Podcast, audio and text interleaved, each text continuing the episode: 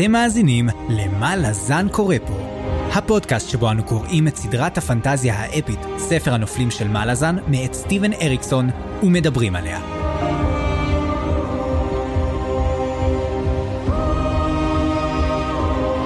אני צפריר, ואני חיים.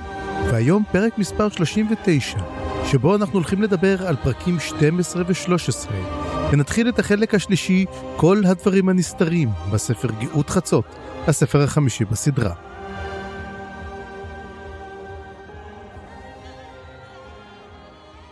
טוב, החלק השלישי מתחיל, והאמת, אנחנו עושים היום רק שני פרקים, צפריר. אז מה אתה אומר, יהיה פרק קצר במיוחד, או... אני אגיד לך משהו כזה. למה זה פרק קצר? כי אתה יודע, אתה צריך לחלק את הפרקים, נכון? אתה צריך לחלק אותם. אז יש לך באמצע פרק תקוע שזה הפרק uh, מספר 14 והוא פרק לא קצר. Uh, לא כזה פרק ארוך אבל לא קצר אבל אם אתה עושה אותו הוא הכל משתבש אז אתה צריך לוותר פה משהו. אז 14 15 ו-16 יהיו ארוכים זאת אומרת שבוע הבא הרבה הרבה נקרא וסיכוי שהפרק הבא יהיה מאוד מאוד ארוך אני מאוד מקווה שלא נגיע לשלוש שעות שלו אבל תשמע כמה קצר ככה דחוס. ואנחנו אם אפשר להגיד שזה היה כל החצי הראשון היה מן הקדמה להכניס אותנו להבין איפה אנחנו נמצאים בספר הזה קודם כל המון לור המון אקשן והמון דברים קורים. כן אני מצאתי את עצמי רושם כל כך הרבה הערות וזה רק שני פרקים אז איך לעזאזל יש לי כל כך הרבה הערות אבל גם מאוד נהניתי מהפרקים האלה ולפני שנתחיל אותם אולי קצת נזכר מה מה קרה האמת היא כבר שכחתי לגמרי אז בוא תתחיל חיים ספר לנו מה קרה בפרקים הקודמים. בפרקים הקודמים של מה לזן קורה פה. כבר סיימנו חצי ספר בערך וקרו המון דברים. ולפני שנזכיר עניינים הרבה פחות חשובים, אני בטוח שמה שכולם רוצים להבין זה מה באג כבר הספיק לעשות מתחילת הספר. לסרוג חולצה ומכנסיים, גם אם לקח קצת זמן לסיים אותם. לחלות צמר אפור מרענן, להכין סלט עלי בננה ברוטב, לתקן קמין, לנחם אבלים, לפקוד בית בושת, בעניינים עסקיים בלבד כמובן, להקים הגנות קסומות כל לילה על הבית, ולנהל חברת אדריכלות תחת זיכיון ממשלתי.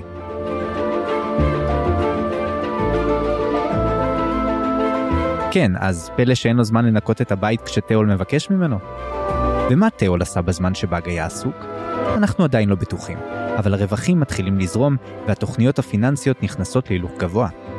אה, וגם הוא מספיק לעשות shipping לאובללה, אני רוצה חיבוק פונג, ושורק say hello to my little friend אלעל, שמנצלים את הדייט הראשון לבצע שוד חמוש באחוזתו של גרון אבריקט.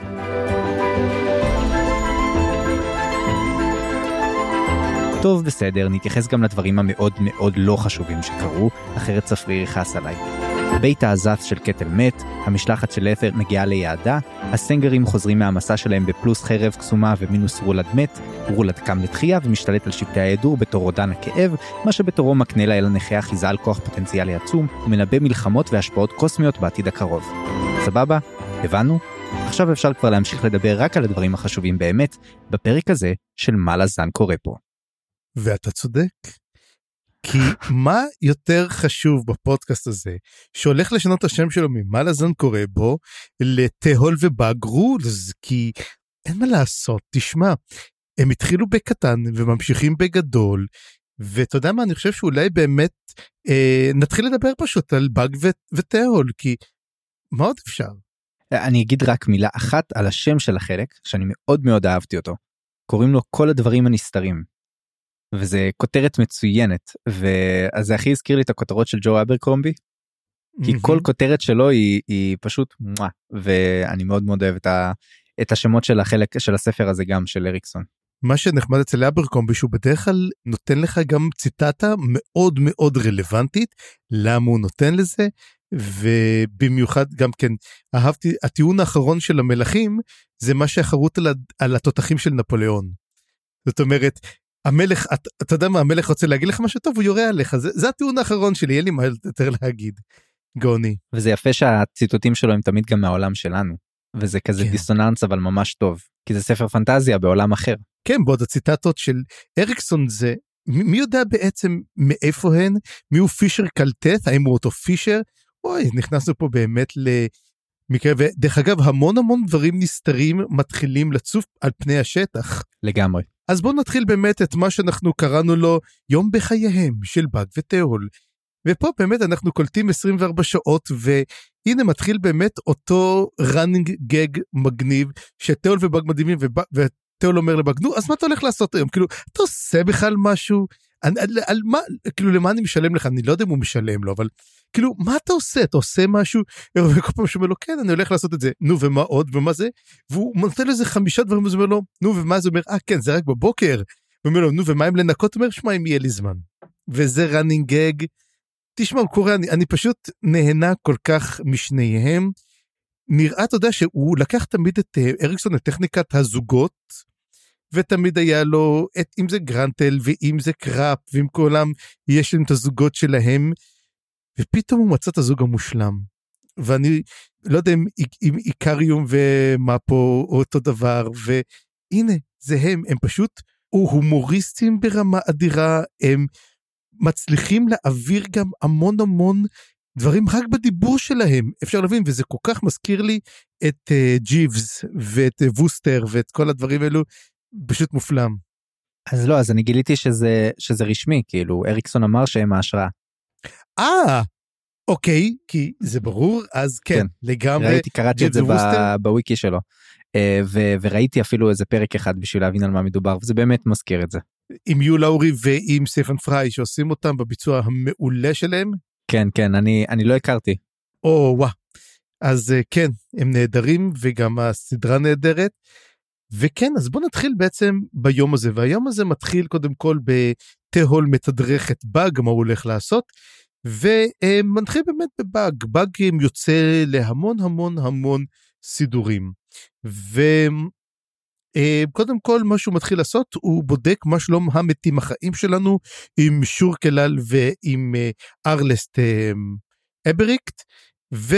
זה מצחיק כי ארלסט הוא מין נתקע קצת תקוע שהוא רוצה להיות דמות מרייבנלופט אז הוא אומר כן אני רוצה להיות מפחיד והבטחתם שתיתנו לי ציפורניים ואני רוצה את זה ובסדר אני לא הבנתי אתה מבין למה אגב נכון? אני לא הבנתי כל כך למה ומה הוא מנסה לעשות. אני חושב שהוא רוצה להתנקם. הוא רוצה להתנקם אולי בגרון זה כנראה. בגרון אני חושב שהוא רוצה להפחיד מישהו או משהו. אולי גרון דווקא זה לא יעבוד כי גרון יודע מה מצבו אבל אולי הוא רוצה כן להפחיד מישהו אחר. יכול להיות שזה ה... כן אבל הצנה הזאת הייתה מאוד מוזרה כאילו למה הוא הלך לבקר אותם? כאילו הוא מגיע לשם מדבר איתם ועולה חוץ מלהבין את זה גם כן כפי ששמת לב מין ארלס לא כזה בטוח שהוא מת כתוצאה מגרון, הוא חושב שהוא נפל. אז אני לא יודע כמה הוא ירצה באמת להרוג את גרון, למרות שכולם אומרים, אנחנו מכירים את גרון, 90% הוא זרק אותו מהמדרגות. יותר מזה גם הוא הסכים כבר לבגוד בו, זאת אומרת גם אם הוא לא רוצה להרוג אותו או לא כן, הרי... אני לא יודע אם הוא, הוא לא כזה בטוח מה הוא עושה, אומר, מה, זה עוזר הדבר הזה? ואז שהוא אומרת לו, כן, אשכרה, זה כל המסמכים שלו, זה דבר מצוין, זה כל הבונדס שלו, אז זה עזר. אז אה, זהו, בעיקרון הוא הולך מבקר אותם, זה מין קטע קטן כזה, לא כל כך מובן מה הוא תורם לעלילה, אבל כנראה עוד שלושה פרקים ניפגש פה ונגיד לכם, אה, אתם זוכרים שהוא הלך לבקר את שורק ואת אה, ארלסט? אז זה מה שקרה, אבל אני עדיין... אבל היה שם גם אה, חתיכת דרופ של לור, חשוב מאוד. מה למשל? אה אוקיי אז אה, איפה הם מתחבאים הם מתחבאים באיזשהו אה, אה כן בקברים בקברים נכון אתה צודק. נכון. עבר ככה, אתה רואה זאת הבעיה, אני קורא את הפרקים בתחילת שבוע, מקליטים בסוף שבוע, כבר שכחתי הכל. הם נמצאים, עכשיו, השאלה למה הם צריכים לגור בקברים, הם גרים בקברים, שוב וזה, הם לא ערפדים, הם לא רגישים לאור שמש, הם, אבל בכל מקרה, הם כן, הם מגיעים ומתגוררים שם, ואז באג מתחיל לתת לנו אינפודאמפ שמראה שבאג הוא לא מי שאנחנו חושבים. הוא מגיע ואומר להם, של מי המקום הזה? הוא אומר, אה, כן, זה של הפורקרול הסייל. פתאום הוא אומר פורקרול, תשמע, פעם ראשונה. אז הוא אומר, ומה זה הקברים? הוא אומר, אה, זה קברים של ג'גותים. ולה, אז הוא אומר, אז למה הם צריכים להגן על הקברים? אז הוא אומר, מהתלה נמאס. כי התלה נמאס לא היה אכפת להם שהג'גותים מתים, הג'גותים היו נכנסים לקברים האלו ונותנים לרוח שלהם להיכנס למשעול, למאחז הקרח. הם ממש היו מתנתקים מהגוף שלהם וממשיכים לגור שם, אבל הם עדיין היו מחפשים ומשמידים את הגוף שלהם. מה שאומר כזה דבר, האם באמת הג'גותים מסוגלים לחיות במאחז הקרח, אבל הגוף שלהם חייב להישאר חי? זאת השאלה. כן, תראה, אה, אה, לדעתי מה שזה דובר פה, זה די אה, התחבר למיתולוגיה של הפולקרה והארנט, והוא גם הזכיר שהפולקרול הסייל זה בעצם הארנט. הארנט זה שם כולל, זה מין פרסוניפיקציה של העם הזה שנקרא פולקרול הסייל, שהם המתווכים, הם בעצם המאזנים בין הדולמן והקרח. כן אז בעצם מה יש לנו יש לנו אה, בדיוק את השלושה גזעים האלה יש לנו את הטלנימאס את הג'גותים ואת הספורקולסייל שמנסים לתווך ביניהם ולהגן אה, עליהם אחד מהשני או משהו כזה. וזה למה יש באמת הגנות על הדלתות האלה שהם אה, של הפורקולסייל שמגינים על התל... שמגינים על הג'גותים. כן אנחנו אבל נראה גם כן שג'גותים מסתובבים די בחופשיות בלת'ר בלי שידענו עליהם אבל מעבר לזה אני רוצה לדבר משהו רגע על הגישור הפורקרול הסאילי וכמו שאנחנו ראינו כבר בספר הקודם את שלווה שגם כן הייתה מגשרת והיא באה לגשר במלחמה בין התלנימאס לבין הג'גותים הדרך של הפורקרול הסאילי לתווך היא פשוט להרוג את שני הצדדים. הם אומרים למה כל אחד הורג את השני פשוט בוא נהרוג את כולם. עכשיו השאלה אם באמת רק שלווה השתגעה ככה או שזאת הייתה באמת תפיסה פורקול הסאילי כי פה אנחנו רואים שהם באים להגן עליהם, הם כאילו הגיעו לפשרה, הג'גותים פורשים מן העולם, התלנימאסים לא יכולים להיכנס אליהם ובעצם ככה הם פותרים את המלחמה. ולדעתי יש פה גם משהו שהוא אפשר לראות רמז לזה מאיך שאנשים מדברים פה כי הארנט הוא כמו אלוהות שהם נשבעים עליה שמדברים עליה שמגינה עליהם. וזה כנראה אומר שיש יש בה יש בזה סוג של גרעין של אמת אולי הפורקולה סייל באמת היו סוג של כוח טוב, כוח מגן, ולאט לאט או, או הסתאבו כ, ככלל, או שחלקים מהם התפזרו, או שאלה מצוינת אם באמת הם טובים או רעים, או, או מה הם בכלל. או פשוט יש להם תפיסה פסיכולוגית שאנחנו לא תופסים אותה, אבל שים לב עוד דבר אחד, כמה שאומרים שהארנט יעזור לי וכל זה, הם עדיין אומרים שהארנט לא יסתכל עליך, כי כנראה הארנט הוא טיפוס, אבל פוקולוס האלה הם טיפוסים לא צפויים. אתה חושב שיש לך איזה מין תפיסה פסיכולוגית, הפסיכולוגיה שלהם כל כך לא ברורה, שהם ברגע אחד יכולים לעזור לך ולהציל אותך ולהקריב את החיים שלהם, רגע אחד הם יכולים לשחוט אותך ואתה לא תבין למה זה. וזה מאוד מזכיר בעצם את טופון, רגע אחד טוב, רגע אחד רע, וכן, הארנט הוא הפורקול הסייל, ואיך התרסקו לי בתוך פרק זמן קצר כל התיאוריות שלי על ארנט. אלא אם באג הוא הארנט והוא בכוונה לא אומר את זה, או מעבר לכך הוא יודע כל כך הרבה דברים, מכיוון שבאג הוא פורקרול אסייל. זהו, לא חייבים לומר שהוא הארנט, הוא ארנט, הוא אחד מה. כן. הרי ארנט זה שם כולל, זה שם... אה... כן, אבל מה עם דבר אחר? מה אם לפורקרול אסייל יש להם hive mind, ואנחנו לא יודעים אותו? ואז בעצם כשמדברים על, על הארנט מדובר על ה hive mind של הפורקרול הסייל. יכול מאוד להיות. אבל, אבל הנה עכשיו אני עוד פעם סותר את עצמי מכיוון שהנרק מכנים את האלה שלהם בשם ארס-אל. וארס-אל אנחנו יודעים שהוא היה גזע. וזה לא מישהי ספציפית, האם בעצם הם קראו להם מכיוון שהם הגיעו וה-RSL קיבלו אצלם גם כן פרסוניפיקציה של האלוהות כולה? אז זה כנראה שמה בעצם... משהו כזה אני חושב, הם מזכירים את זה טיפה בפרק אחרי זה. בפרקים שלך, עם... נכון. כן, אבל, אבל האמת שלא נכנסתי לזה יותר מדי. אבל זה גם כן, אריקסון, והוא עושה את זה בכוונה, הוא משלב פרק אחר פרק דברים מאוד מאוד קשורים שצריכים לשים לב אליהם.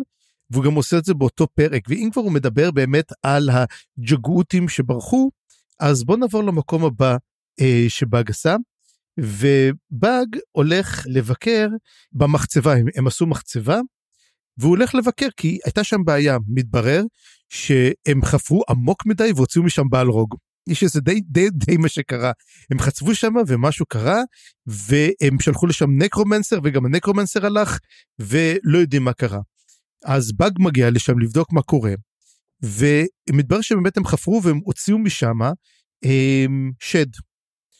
והשד הזה היה כלוא בקרח, מי שכלוא אותו כמובן זה היה הג'גהותים, ואז מגיעה ציידת ג'גהותית, היא יוצאת מדברת עם באג כאילו הכל טוב הכל יפה, והיא הולכת על קרח איפה שהיא הולכת מסביבה הכל ממש מתחיל לקפוא וזה דבר יפה זה מראה או שזה בעצם השפעות משעול או שהם בעצם, אתה יודע, המהות של הג'גותים היא קרח.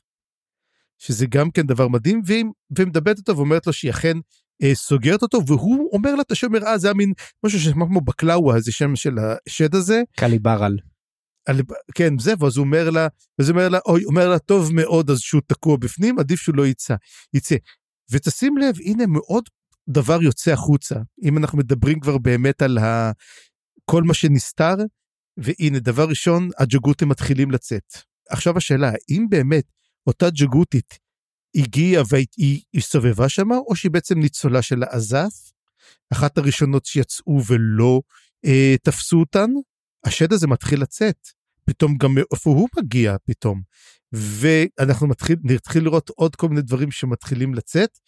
ואז אה, בעצם באג עושה עוד סיבוב, הוא הולך לראות בית שהם קנו אותו בית שיהיו בו המון המון רוחות רפאים ולכן אף אחד לא רצה לקנות אותו קנו אותו בזול והופכים אותו לאחוזה גדולה שירוויחו עליה כסף וכך אנחנו מבינים בעצם הם, את מה קורה. שלמעשה תהול לוקח את הכסף מהאצולה וזה היופי שלו. הוא לא הוא, מה הוא עושה בעצם? הוא לוקח דברים הוא מנצל הזדמנויות. house flipping בקיצור. כן, פינוי, איך זה, פינוי בינוי, או משפרי דיור עשה, אבל מה שכן, שים לב, הוא לוקח כסף רק מהאצולה. הוא לוקח מגרון אבריקט, הוא לוקח מהם, הוא צובר לו נכסים על חשבון האצולה, לא על חשבון החלשים. שזה מאוד מאוד מעניין, כי תחשוב כזה דבר שהוא לוקח לכולם את הכסף, אבל כסף, מה קורה איתו? כסף מתגלגל, ככה עובדת הכלכלה. אתה לוקח כסף, והכסף חוזר אליך בדרכים אחרות. מה יקרה אם תהול פשוט לוקח את כל הכסף, אבל הוא לא מוציא אותו? שים לב, הוא לא קונה לעצמו אוכל, הוא לא קונה לעצמו כלום, הוא מוציא את הכל, אתה יודע, מהרחוב, הוא לא מבזבז גרוש אחד. ותחשוב שאם הכסף לא מתגלגל, כסף פשוט יוצא מהמחזור. הדרך היחידה להוציא את הדבר זה להתחיל להדפיסות כסף, מה שיכניס אותנו לאינפלציה. מה שקורה שגם כן הכסף יאבד את הערך, ואולי זה המשחק הגדול שלו פה. שזה משהו, אה, שמע, האם אי פעם קראת הספר שבעצם הגיבור מנצח בכוחה של הכלכלה? Uh, אני מאוד אוהב את הכיוון הזה אבל לדעתי אם הוא באמת היה רוצה שזה יקרה הוא היה שורף אותו כמו הג'וקר אתה יודע באביר האפל כן. uh, מה שהוא מנסה לעשות זה להפך הוא משתמש בו ובסוף נראה לי מי שיתעשרו מהדבר הזה לכדי בראשים בכלל אבל uh, לא כן. האמת שגם וגם אבל הוא משתמש בזה אבל אבל אני לא יכול אתה יודע אין לו בעיה להוציא גם הוא מוציא הרבה כסף אבל שים לב שהוא גם כן עובד עליהם קצת גם על הגילדת נכון נדבר על זה קצת. ממש ממש אנחנו נתחיל לדבר איתם באמת. ו... ואז באג בעצם הולך גם כן לגילדת לוקדי עכברושים והוא בא לפגוש את הפגישה ואני אהבתי את זה מאוד שהוא מדבר אומר אין לנו זמן אין לנו אין לנו זמן אין לנו מקומות תשאיר הודעה נחזור אליך מזכירה אלקטרונית. ואז הוא אומר מה אבל יש לי כסף אז הוא אומר או אז יש לנו זמן. זה היה קטע מאוד מאוד מצחיק ואז באג אומר שהוא רוצה אה, פגישה עם האדון שלו היום בערב ואז הוא לוקח והוא מכניס את האצבע שלו לעין של המזכיר, ואז הוא אומר, או, oh, אתה אשליה, כמה מגניב. ואז הוא אומר, איך אתה ידעת את זה? הוא אומר, כבר עשרות שנים, אף אחד לא מודע לזה שאני אשליה. איך אתה ראית את האשליה הזאת? הוא אומר, אתה נראית עכברי מדי, זה כאילו, הם מפרסמים את העובדה הזאת, אבל זה די ברור שלא. די ברור ש... באג ומתחיל לראות שבאג הוא פוקרול אסייל. אני לא יודע למה, אני משנה. או קוסם, שבוע, אפשר להגיד שהוא קוסם חזק מאוד. תשמע, יכול להיות שהוא לא אל, יכול להיות שהוא לא כלום, יכול להיות שהוא פשוט, אגב, אני אדלך איתך... הוא לא משרת אישי, נכון? זה אנחנו כבר יכולים לזכור. הוא לא משרת. עכשיו, מה אם אני אגיד לך, תיאוריה הפסיכית של הפסיכי של הפסיכי. נו. באג הוא טיישרן, ולמה? קודם כל, אז כל הדברים האלו מתרחשים לפני העלילה הראשית.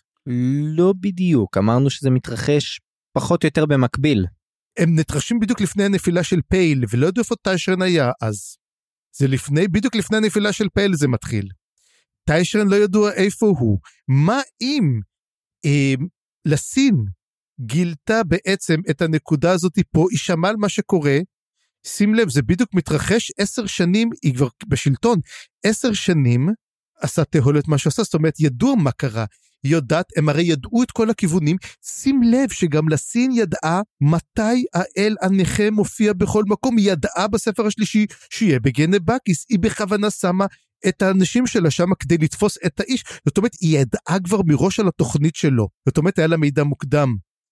ומה אם זה טיישרן בעצם, שהוא בעצם מאג נעלה, שנמצא שם מתחזה, והוא למעשה מתחזה לבאג. אני מאוד אוהב את התיאוריה הזאת והדבר היחיד שמפריע לי זה באמת הזמנים אני חושש שזה תוך כדי כבר פייל ושם טיישרן מאוד מאוד מרכזי או אתה יודע אפילו בהכנות לפייל הוא בטח מרכזי אז uh, חוץ מהעניין הזמנים אני מאוד אוהב את התיאוריה הזאת. תשמע אם זה כן הוא עשה לנו פה וואחד וואחד אה, דבר אבל תשמע אפילו אם זה לא נכון זה עדיין אחלה תיאוריה. אם זה כן אני אה, אוכל את הכובע שלי אבל לא לפני שאני אזרוק אותו לאח ואשרוף אותו קצת ואוציא אותו ואז אני אוכל. אני רואה שיש לך את ספר המתכונים של באג וזה נהדר. אז באמת אה, בוא נגיע לפגישה אז תהול ובאג הולכים אה, לפגישה אה, בפגישה יש שלושה גברים שלושה נשים שלושה גברים שלוש נשים סליחה הם מגיעים ואז הם מתחילים לדבר וכמובן אומרים שם כמה דברים מעניינים. דבר ראשון מתברר שגילדת לוקדי עכברושים זאת גילדת המתנגשים. וגילדת הגנבים, וזה התפקיד האמיתי שלהם. באמת שאלנו איפה גילדת הגנבים, איפה זה, מתברר שגילדת לוחתי בראשים הם בעצם זה, ויש להם גם כן את החוקרים. החוקרים הם כנראה המתנגשים הגדולים, ומביאים את מתנקש רקט, שהחוקר רקט שמתחיל לחקור אותם, וכשמסתכלים הם מגלים, אומרים תגידו מה שתגידו, מי שיותר מסוכן פה זה באג, לא תהול. תהול אנחנו מכירים אותו, כן הם מתווכחים על זה בהמשך הם גם מדברים על תיאול אבל uh, הם אומרים שבאג עושה להם ממש uh, תחושות לא טובות. כן. ותוך כדי שהם גם כן הם, הם, הם מרבים ומתווכחים אחת מהם פשוט לוקחת את העכברוש אוכלת לו את הראש ואז תהול אומר אוקיי לא כולם אמיתיים נכון אז באג אומר לו לא לא לא רק שלושה אמיתיים מביניהם כל השאר לא קיימים זה פשוט. הם חיים בעולם של אשליות הם כאילו מציגים את ה... עכברושים, אגב, רוב הסיכויים גם שהם לוקדים עכברושים, עכברושים הם אשליות בעצם. אין עכברושים בעיר הזאת. אז אני לא בטוח מה אה, הסיפור פה, אני חושב שאריקסון כאילו מראה לנו הרבה דברים, אבל גם לא מסביר את הכל עד הסוף. וברור ששלושה מה, מהמועצה הזאת הם גם לא האמיתיים, הם אשליות. נכון, חצי בדיוק חצי מהם. אז לא קראתי את הפרק הזה, אני האזנתי לו, וכששמעתי אותו, הייתה לי תחושה שהאנשים שמדברים הם עכברושים בעצמם. זאת הייתה התפיסה שלי שפתאום יש פה עכברושים שאיזשהו מאג נעלה הופך אותם לבני אדם או, או נותן להם את היכולת לדבר או משהו כזה זה קצת לא מתאים לעולם של מלאזן אבל זה זה הדבר הכי קרוב שהיה לי. או לחלופין בני אדם ש, ש, שהופכים להיות עכברושים. כמו סולטייקנים כאלה. אמ, כן, היה לנו את אה, רילנדרוס שהיה עושה את זה.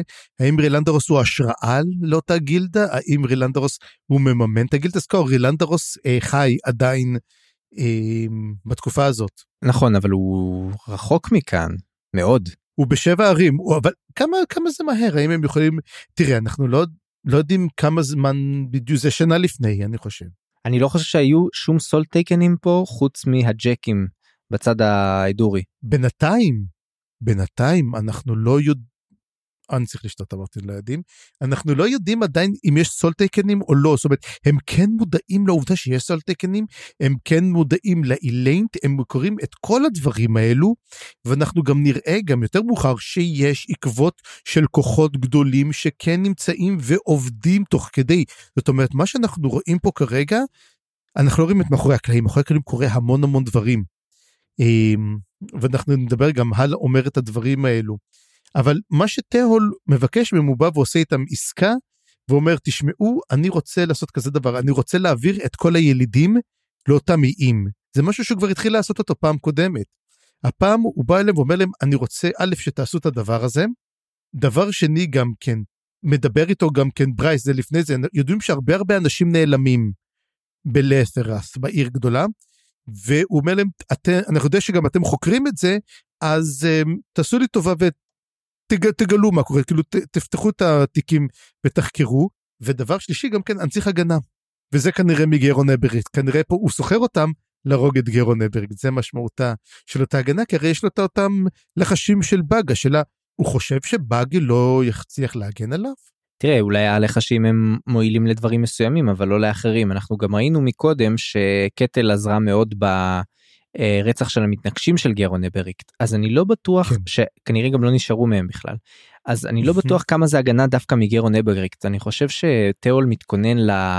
לשלב הבא של התוכנית. הוא יודע שבקרוב מאוד הוא כבר לא יוכל להישאר אה, אנונימי. והסיכוי שהוא יוכל להמשיך בתוכניות שלו בלי ההגנה הזאת הם נהיים יותר מורכבים למרות שהוא מה שהוא אמר היה מעניין. אני לא הייתי בטוח אם זה בלוף או שהוא צודק. הוא אמר גם אם תהרגו אותי עכשיו התוכנית שלי עדיין תצא לפועל. אבל זה מוזר כי הוא מאוד מאוד צריך אותם הוא מאוד צריך אותם בשביל התוכנית שלו אז זה נראה נראה לי קצת בלוף. אני לא בטוח שזה בלוף. אני חושב אבל דווקא שאמרת איזה משהו עכשיו שאמר לי וואלה זה יכול להיות מגניב כי תשים לב מי בעצם האויב מספר אחת שלו? שזה דיסקנר. דיסקנר אסגר הוא האויב שלו הוא בעצם הולך להפיל אותו מהשלטון. אז מי יצטרך לשלוח לטפל בו? ברייס. אז פה אנחנו הולכים לראות נראה לי דילמה לא קטנה בין האחים וכמו שאומר בעצם תהול הוא סוגר בעצם איתם את העסקה ואז הוא חוזר עם אה, באג בחזרה לבית ואומר נו לפחות היה יום יום נחמד היה לנו היום וזה מאוד מאוד נחמד. עכשיו הפרק הזה פרק 12 שהוא עושה את זה הוא פרק שהולך אה, קריסקוס כזה כמו חלק אחד אנחנו רואים מה קורה לבאג ולתהול פרק וחלק אחר אנחנו רואים מה קורה לברייס. וברייס גם כן תופס המון המון המון מקום ואני מאוד מאוד אוהב את זה כי אני מאוד אוהב את הדברים של ברייס ואני מאוד אוהב את תהול, את הל אני, אתה יודע, כפי שאתה יודע, את הל הוא לא אחת מהדמויות האהובות עליי, ולא בגלל זה, אלא כי פשוט הוא לא עושה כלום, אבל בפרק הזה אני חושב שהוא קצת חוזר והל מתחיל לתפוס נפח, ואני חושב שהוא מתחיל לתפוס נפח הרבה יותר גדול גם בפרקים הבאים.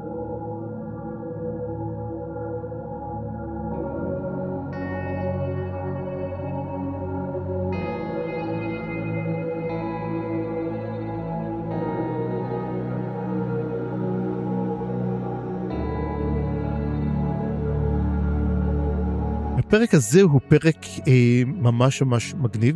אה, אנחנו מתחילים קודם כל בברייס שהוא עושה טובה לתהול, כי תהול גילה באמת שהמון המון אנשים נעלמים, אותם אנשים שהוא מבקש בעצם מהם לבדוק, והוא הולך לחקור בעצם ברייס למה אנשים נעלמים, ותשמע זה אחד הקטעים, אני חושב שאפרים קישון היה יכול לכתוב אותם, כי הוא מדבר על יש איזה מישהו שעוזר לו, אתה יודע, פקיד כזה אומר לו, כן, ומה קורה, וכמה נעלמים, הוא אומר, הנה, בין איזה מספרים, ואומר, איפה נראית התבואה? אומר, לא, לא, לא, זה משרד אחר מטפל בזה. איפה המשרד? ואז עושה צד כזה שמאלה.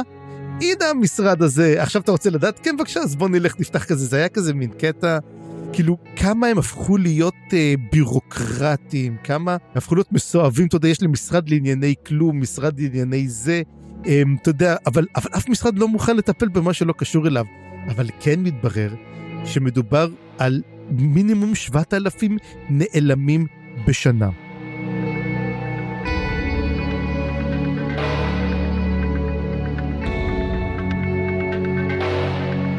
עכשיו זה נשמע המון, אבל אני חושב, אני לא בטוח שזה גם מספר בדרך כלל של אנשים שנעלמים בניו יורק. גם כן, זה מספרים כאלו פסיכיים. אני לא כרגע מודע לסטטיסטיקה, אולי אני נבדוק את זה ככה אחר כך, אבל כן, זאת אומרת, אנחנו מדברים עדיין בעיר אחת, עיר גדולה זאת עיר בירה. אגב, כמה גרים בעיר בירה הזאת? מיליונים? אנחנו לא יודעים מה הגודל שלה. גם ערים בתקופת ימי הביניים, לפחות שמסתכלים עליהם, לא תמכו בכל כך באוכלוסייה גדולה כל כך, לא יכלו לתמוך. אוכלוסייה כזאת, אבל בוא נגיד, אפילו אם אני אגיד, אתה יודע, 100 אלף, 200 אלף, 7,000 זה המון, זה, זה לא נראה, זה נראה שיש להם מיליונים בעיר הזאת, בשביל שכזאת כמות תוכל ללכת לאיבוד. השאלה לאיפה השבעת אלפים אלו נעלמים. תראה אני לא יודע כמה בשנה אבל אני יכול להגיד לך שבמספר תיקים פתוחים של אנשים נעלמים נעדרים בארצות הברית כרגע זה 543 אלף. אז זה לא נראה לי 7,000 בשנה. זה בארצות הברית כולה. כן ובניו יורק? לא למרות שזה גם תיקים שנסגרים צריך לחשב גם את התיקים שנסגרים. בקיצור זה, זה המון זה מה שאמרת עכשיו זה בערך פי 6 אז מה ש... זה לא בשנה זה סך הכל. זה בכלל? כמה תיקים פתוחים יש ב-2020. טוב, אז בוא נדבר שב-7,000 בשנה זה המון. עכשיו, הוא בודק מה קרה ואז הוא אומר מי חוקר את זה הרי המשטרה חוקרת אומר לא אנחנו עשינו לזה outsourcing ומי ה outsourcing שלהם לא פחות מאשר גילדת לוכדי עכברושים עכשיו. זה קצת מוזר כי עכשיו בדיעבד אחרי שאנחנו קוראים את זה זה קטע הקטע בכרונולוגית היה לפני אנחנו מדברים על זה קצת אחרי אבל זה לא לתת לחתול לשמור על השמנת, כאילו, הם עצמם הרוצחים. אז אומרים להם לכו תחקרו את עצמכם הם לא והוא אומר מה והוא אומר ומה הם אתה אומר או אנחנו מאוד מאוד מרוצים מהם. וזה הזכיר לי כל כך קטע ממשלתי למה אומר כי הם נותנים את הדוחות בזמן דוחות טובים אומר כן אבל תוצאות אין אומר לא מה זה משנה הם נותנים את הדוחות בזמן. והם אף פעם לא עושים בעיות הם לא מתעכבים הכל אתה יודע כמו שממשלה אוהבת לתפקד אבל הם לא עושים כלום. הם, עכשיו אני שואל אותך באמת איפה נעלמים כל האנשים האלו זה לא אפשרות שזה קטל הורג את 7,000 בשנה בשביל להכיל את בית העזת אז לאיפה הם נעלמו. כן ובאמת זה מעניין שדווקא זה נראה שברייס כן חושב שזאת קטל כי זה זאת היחידה שהוא פגש ואני בטוח שזה מה שהוא חושב לעצמו. ובמיוחד אחר כך כשהוא מגלה אותה והוא מדבר איתה. אבל די ברור שזאת לא היא. אני אני לא יודע מה הסיבה. אני חושב שזה קשור אולי להיסטוריה העתיקה של העיר. אולי זה קשור איכשהו. זה הקברים שהיא בנויה עליהם או הדברים האלה או שזה יכול להיות קשור לגילדת לוכדי עכברושים ואם אני לא טועה גם מוזכרים שמה כאשר מדברים בעצם אבל זה כנראה לא הם זה כנראה שגם הם מנסים. לא הם, הם, הם חוקרים את זה הם חוקרים את זה outsourcing אבל אני חשבתי על משהו אחר האמת. מה אם זה הכל פרויקט של נגיד המלכה ג'נל או איזגרה. הם בעצם חוטפים אנשים עושים עליהם ניסויים או עושים איזה משהו בשביל לקדם את אותו Seventh Closure והם בעצם רוצחים את האנשים הם חוטפים את האנשים מהבתים. זה משהו שברייס לא יודע אלא ברייס רק עכשיו הפך להיות האלוף. ולמעשה מה שקורה ה stakes הם הרבה יותר גבוהים ממה שאנחנו חושבים. כן. זה זמן טוב לגלות את, ה, את ה stakes האלה. ממש רגע לפני מלחמה. ומה אם מה שאנחנו חושבים עליו הוא לא נכון? מה אם מה שאנחנו חושבים עליו הוא בעצם הם, עבודה בעיניים אחת גדולה של אריקסון? הרי הכי קל עכשיו לחשוב שרולד הוא בעצם הם, רודן הכאב, נכון? מה אם זה בעצם דיסקנר אסגרה? אסגרה נראה חביב, נראה חמוד, אבל מה שהוא עושה בעצם הוא למעשה כבר המלך בשלשלאות של האל הנכה. ומה שהוא כל פעם הוא עושה, הוא לגמרי גורם כביכול לרולד לאגד את כל הדברים, לצאת במסע כיבוש כביכול לכיוון לסטרס, ובסופו של דבר לוקח ממנו את החרב, הורג אותו, והוא בעצמו הוא אותו רודן כאב. אתה רוצה תיאוריה פסיכית אה, משלי שהיא לא נכונה אבל היא ממש מגניבה אני אלך בכיוון שלך. בוא נלך על זה. אז זה בכלל מי שאחראי על ההיעדרויות זה קורוקן. חשדתי בו ואני אני מאוד חשד בו. כן.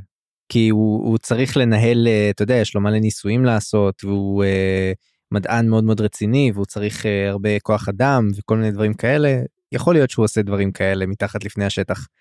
וחוץ ולזכור שהוא חלק מה תשמע מה אם בעצם כל מה שאנחנו חושבים הוא בעצם הפוך. המלכת ג'נלי בעצם הטובה.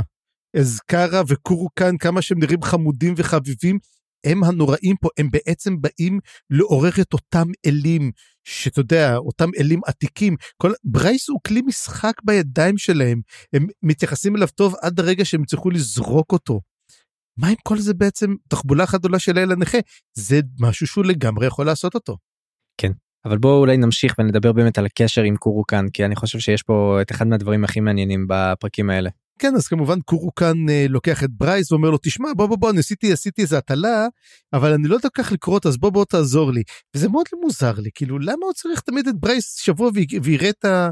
את הדברים האלו. הוא אומר את זה כי הוא, הוא, הוא יש לו, מד... אה, לא, הוא יש לו חשיבה מאוד מאוד מפוזרת. ב... קורקן לא מצליח להחזיק דברים בראש, הוא כזה מדען מפוזר, הוא מצליח לחשוף דברים אבל הוא לא, לא זוכר אותם, הוא כזה, אתה יודע, ממש לפי הארכיטיפ. והוא זקוק לאיזה מישהו שיכול פשוט להסביר לו את הדברים בצורה פשוטה שהדברים יהיו ברורים. כן, אז פה למעשה מה שרואים פה בעצם דבר ראשון רואים את הדולמן והוא בא והוא מאוד מאוד מתרגש כי יש בעיה עם הדולמן יש מישהו שקשור אליו בשלשלאות. תשמע פה התחלתי לחש... פה, פה חשדתי. כי מה אנחנו רואים מישהו חשור, קשור בשלשלאות. זה אל הנכה ומה שזה כן מזכיר שהדולמן הוא האובליסק וזה לכן האל הנכה שקשור לברן וזה ההסבר שלי אנחנו לא מקבלים את ההסבר אבל אומרים שדולמן נמצא בצד אחד הוא חלק מהפולקרה נכון? כן. אז זה לא תל הנמאס אז זהו, אני, אני מתלבט עדיין על הנקודה הזאת, כי באמת בקריאה הזאת זה יותר נראה שזאת ברן, אבל אולי זה קלף שמשמש לכמה משמעויות, אנחנו לא יודעים, זה אריח הרי, אנחנו לא יודעים בדיוק מה ההבדל בין עריכים לקלפים, אבל יכול להיות שהעריכים יותר אה, נתונים לפרשנות, משהו כזה. מה אם ברן עצמה, שים לב, גם יש לה שם ברן, שריפה, אש. מה אם ברן עצמה הייתה תלה נמאס פעם? שהפכה להיות נשגבת. יש לנו את קילבה גם כן, יש לנו כבר מקרה של מישהי שכבר הפכה להיות אה, נשגבת ולא הייתה צריכה לעבור את התהליך של התלן. אולי גם ברני כזאת, אנחנו יודעים גם כן שהיא הייתה חברה של, אה, היא הייתה אהובתו של קלדן ברוד גם כן. עכשיו, לא נראה לי קלדן ברוד מסתובב עם כל אחד, אז היא הייתה נשגבת, אוקיי? היא הייתה נשגבת לפני שהפכה להיות ברן. השאלה עצמה אם ברן הם למעשה זה, תל... זה מין מה ששובר במשמרות של תל"ן נמאסים. ולכן הדולמן יכול להיחשב כסימן שלהם. רגע אז אה, יש לנו פשוט אני רוצה להיזכר רגע האריח הבא שיוצא זה אבן האח של הזף נכון נכון ההרסטון עכשיו אבן האח ראינו בעוד מקום מה זה היה אז זה השם של חלק ב... באחד הספרים הקודמים אבן האח נכון אבל למה הוא התכוון היה שם איזה משמעות מאחוריו. אבן האח זאת האבן הראשונה שאתה מניח שאתה מתחיל לבנות משהו. Mm-hmm. זאת אומרת שזאת התחלה של משהו. ההרת'סטון זאת אבן הפינה. ממנ... כמו שמניחים אבן פינה שעליה בונים את כל הבית. אז אבן הפינה זאת אומרת האזס, אני חושב שבעצם בית האזס על לת'ר, על אותה יבשת, הוא היה הראשון. למעשה, הוא הראשון. הוא הראשון בעצם שממנו התחיל להתפתח, לכן הוא גם הראשון שמת. אה, אנחנו לא יודעים האמת אם יש בתי הזת אחרים שקמו ומתו, אבל אה, כן, אנחנו רואים שבעצם אותו אחד מת, וזה בעצם העזה שרואים שבאמת יש שער שלו, וקורוקן אומר לו, אם אתה באמת יכול ללכת ולבדוק מה קורה שם, כי תבדוק מה קורה עם הבית הזה, אם הוא באמת הלך, מה קורה איתו, והוא מאוד מאוד מתרגש מהסיפור הזה. דבר אחר גם כן שכבר אומרים גם כן זה שמאחז הדרקונים התחיל להתעורר אז עכשיו מעניין יש גם מאחז של דרקונים. עכשיו השאלה פה האם מדובר על דרקונים או כל מי שאפילו מסוגל להיות סול טייקן של דרקונים. אני חושב שאליינט יכול אפשר לשייך אותם גם לשם אבל אה, אבל אולי הם ה... הם לא המקוריים. בוא נגיד שהמקוריים אולי זה דווקא הוויבלים וכל הדרקונים הרגילים. ולא הסולטייקנים הדרקונים.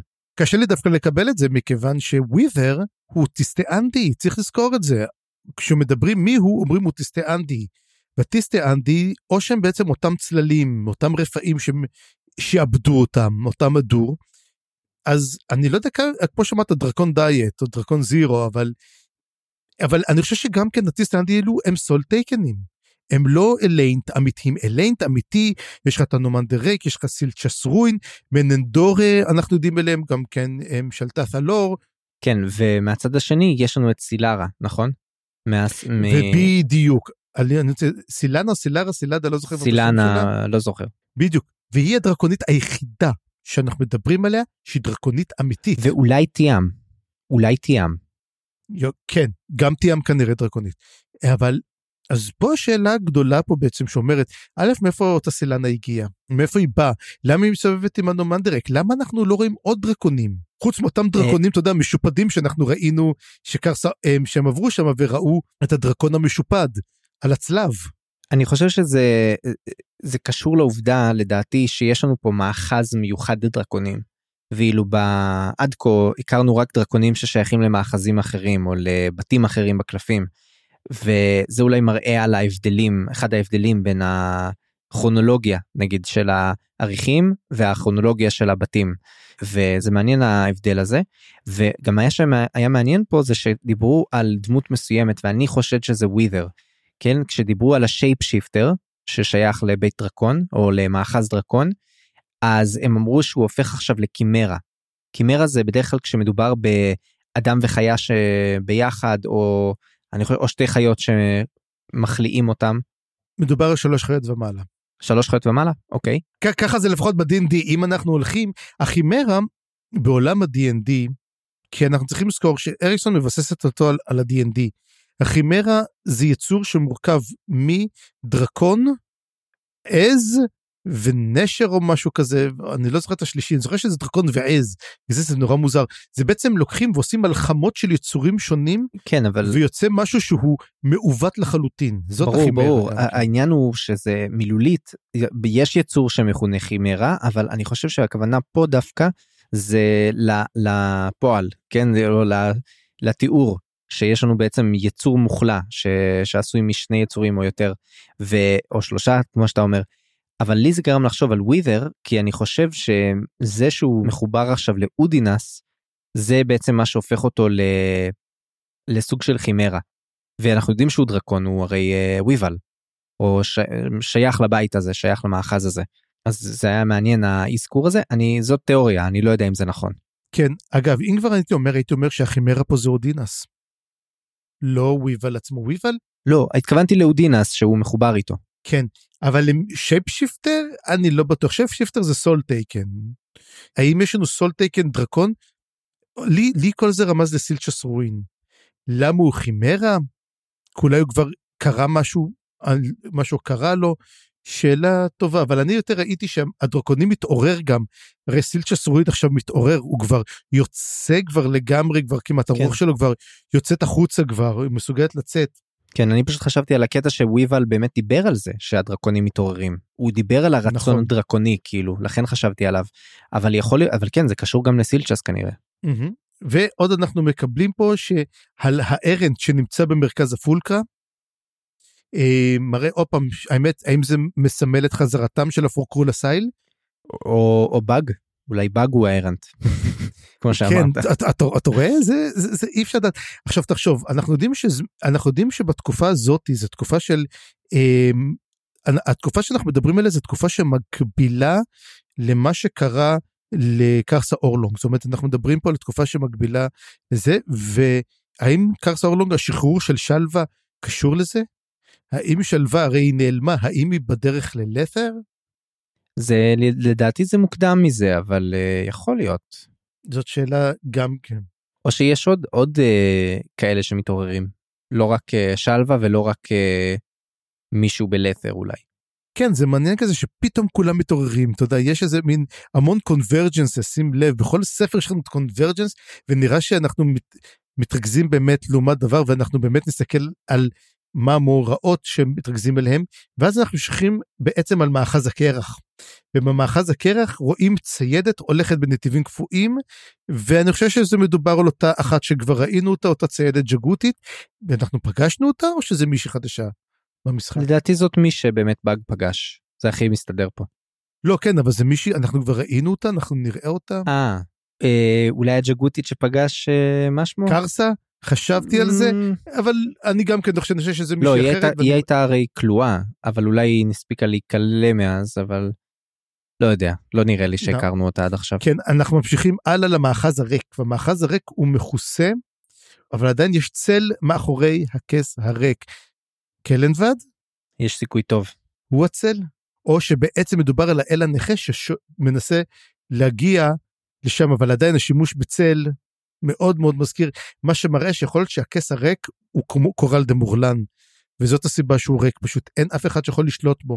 וגם שים לב, יש עלייה שלו, אנחנו באמת רואים במהלך הספרים הקודמים הבאים המון המון על קורל דה מורלן. והמושיע והבוגד התאחדו. מי זה המושיע? מי זה הבוגד? ואני חושב שיש סיכוי שזה סילצ'ס רואין. מי הוא היה המקור שלו? סילצ'ס רואין המושיע או הבוגד? הוא היה הבוגד, הוא כביכול נחשב לבוגד. הרי תמיד אמרו את זה, אבל למרות שאנחנו יודעים שסקבנדרי הוא היה הבוגד האמיתי. אז רגע, אז עם מי הוא התאחד? אני לא יודע אם הוא התאחד עם משה, יכול להיות שהוא בעצם, הוא עכשיו הפך להיות מושיע. מה אם היו, הוא היה שני, שני, הוא היה שני עריכים ביחד. אבל זה סתם, זה, או שזה בעצם דמות שאנחנו אפילו לא יודעים מי זה. וגם כן אנחנו שמים לב שהמון המון מאחזים אחרים אי אפשר לקרוא אותם יותר, זאת אומרת משהו קרה, ובעצם קורו כאן מאוד מאוד מאוד מודאג, מכיוון שכבר אי אפשר לקרוא. שים לב גם כשמדברים על זה יותר מאוחר, שפדרוויץ' כבר לא עושה קריאות. וסרן פדק אומרת, מה קרה? למה היא לא עושה את זה? יכול להיות שהיא כבר לא מצליחה. אתה יודע מה אני מתחיל לחשוב?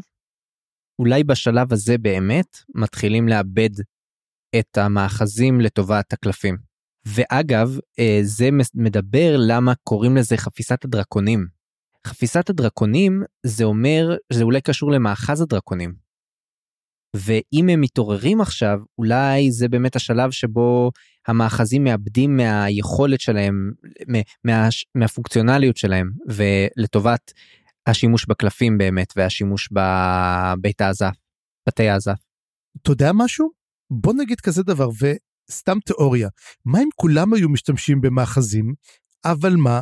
בתקופה הזאת המאחזים כבר הפסיקו לתת כבר תשובות, ועברו בעצם לקלפי הדרקונים, כי ברגע שאנחנו מסתכלים, אנחנו כבר אחרי כל הקלפים, ואנחנו רק יודעים שטאטרסל קורית בקלפים, ומה כל, מכיוון שהקלפים התחילו להיות חזקים, טיישרן רצה להפוך אותה לשליטת, לשליטת החפיסה.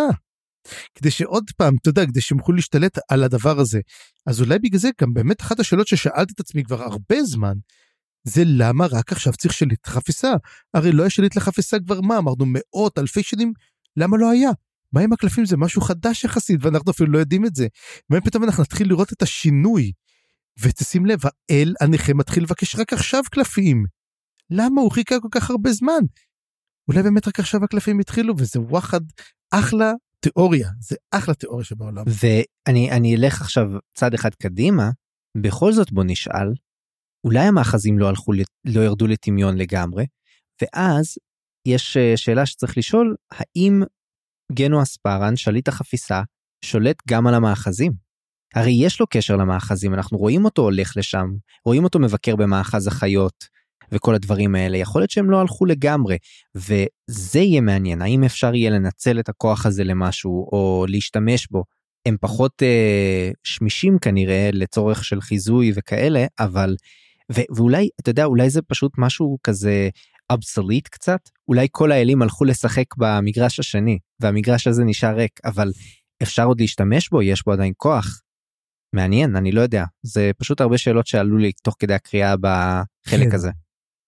תשמע, זה, מה שכיף פה שאנחנו מקבלים קצת טיפ-טיפה לפני, אבל המון המון המון המון שאלות נשארות פתוחות וגם גורמות לנו קצת להבין מחדש את כל מה שקראנו עד עכשיו. אז אה, כן, קורו כאן בא ואומר לו, תשמע, אם אתה כבר הולך um, למגדל, רק תדע דבר אחד, שהמשלחת גם, אותה משלחת לסטרית, אין כבר קשר איתם, אני כבר לא יכול לדבר איתם, אני לא יודע מה קורה שם. ואנחנו נגלה באמת בפרק הבא מה קורה וגם כן למה זה קורה.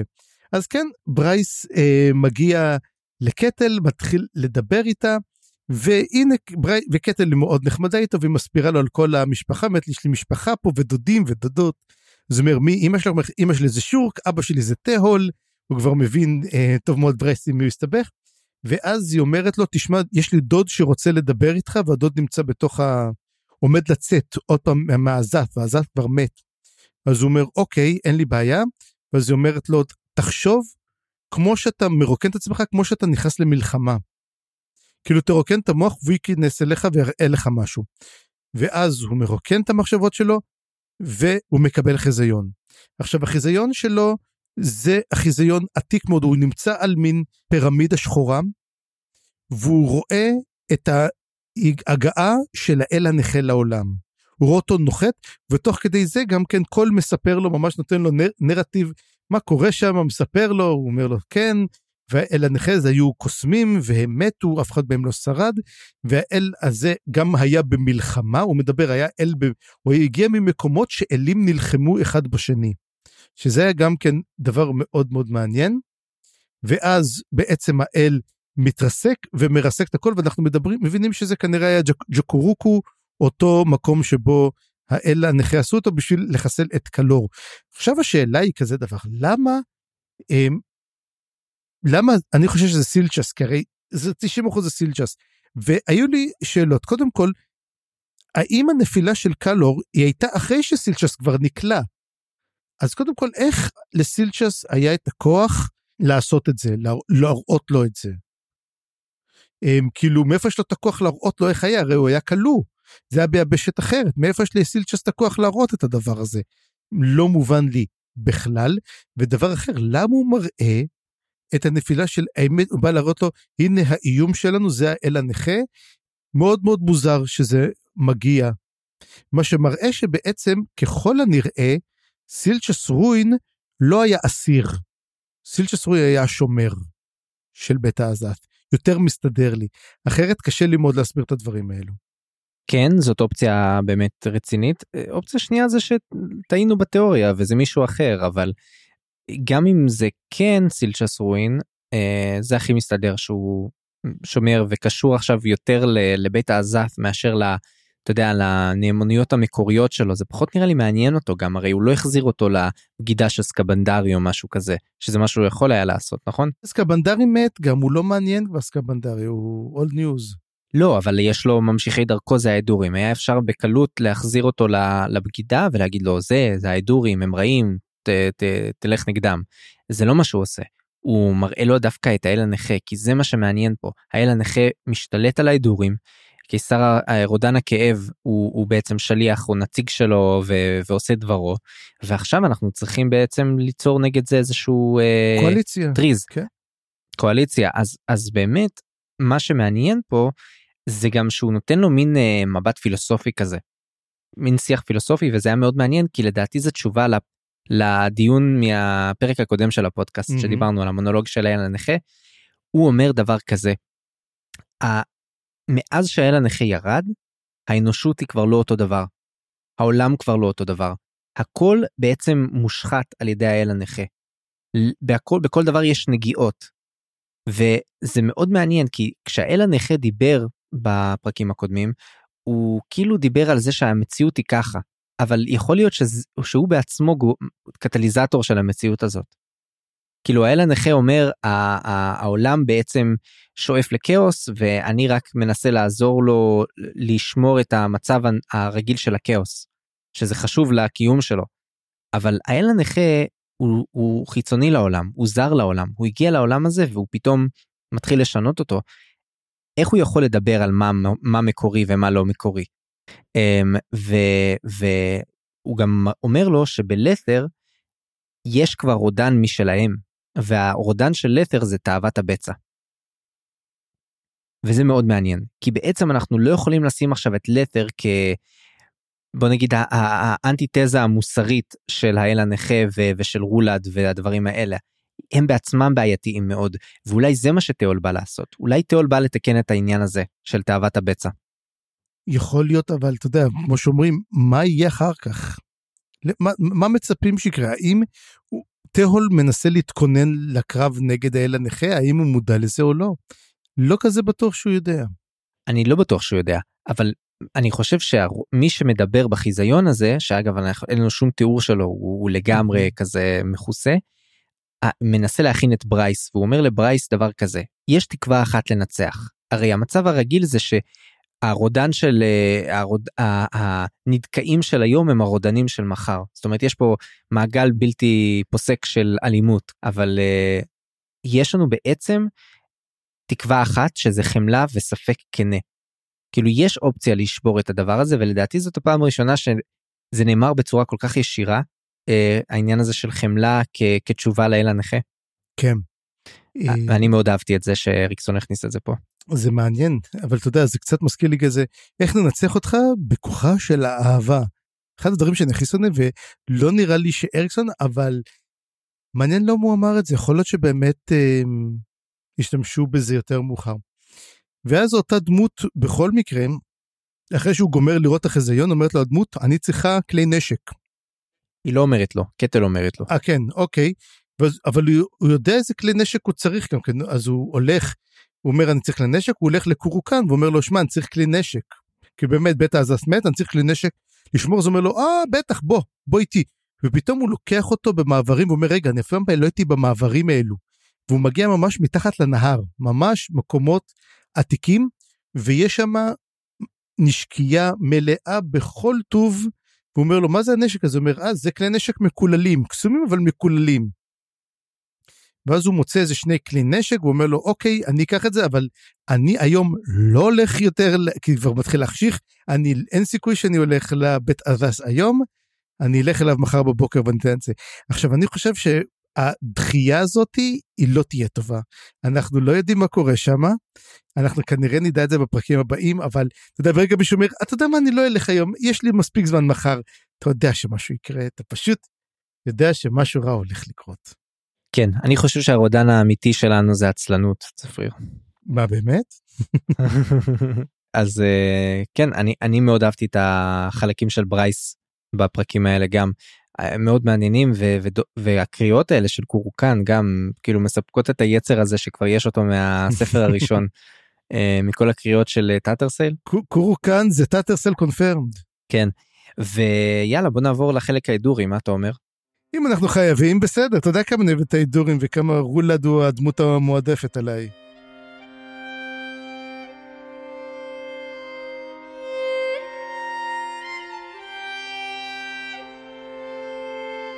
יאללה אז בוא נעבור לחלקים ההידורים אה, ופה אגב היה באמת האפיגרף הכי מוזר עד כה שהוא לא היה דווקא של פישר אני חייב לומר היה פה שיר צעידה ג'קי אתה שמת לב לקטע הזה? כן אנחנו צועדים זה כזה שיר מלחמה אגב יש לו גם קצב. כן מרש כזה כן. והרפריין כאילו מה שחוזר על עצמו הפזמון זה אנחנו זאבי החרב הרודפים גורלות. את כל הגורלות. כל הגורלות כן ואני אני תהיתי לעצמי מה זה יכול להיות כי הזאבי הג'קים האלה היו נראים לי כמו כאלה יצורים לא תבוניים במיוחד חייתיים מאוד ומרגישים ו... כמו אורקים כאלה בספרות פנטזיה רגילה.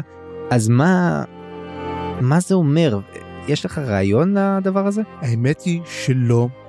הם, הם גם תבין גם סולטייקנים גם, אגב, הם לא רק אומרים את זה, הם אומרים אנחנו גם הצורות הנוראות שרודפות את כל הגורל, אנחנו גם רוחות הרפאים האפלות. הם כל הזמן אומרים את זה. עכשיו, שים לב שגם כן אומרים The Swords Wolves.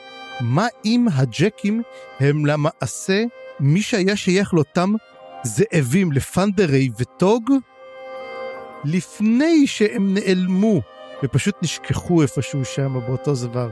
למעשה, אנחנו נראה אולי אותה קבוצה, אותה קבוצה שעזבנו אותה בספר השלישי, שמכילה את uh, טוק עם העין, טוק עם בגוף חדש וכל uh, החבר'ה האחרים, מה אם העתיד שלהם הוא גם כן להפוך להיות זאבים? ראינו שגרנטל הפך להיות uh, נמר יחד עם כל החברים שלו. האם אנחנו, לא יודע, נראה משהו חדש?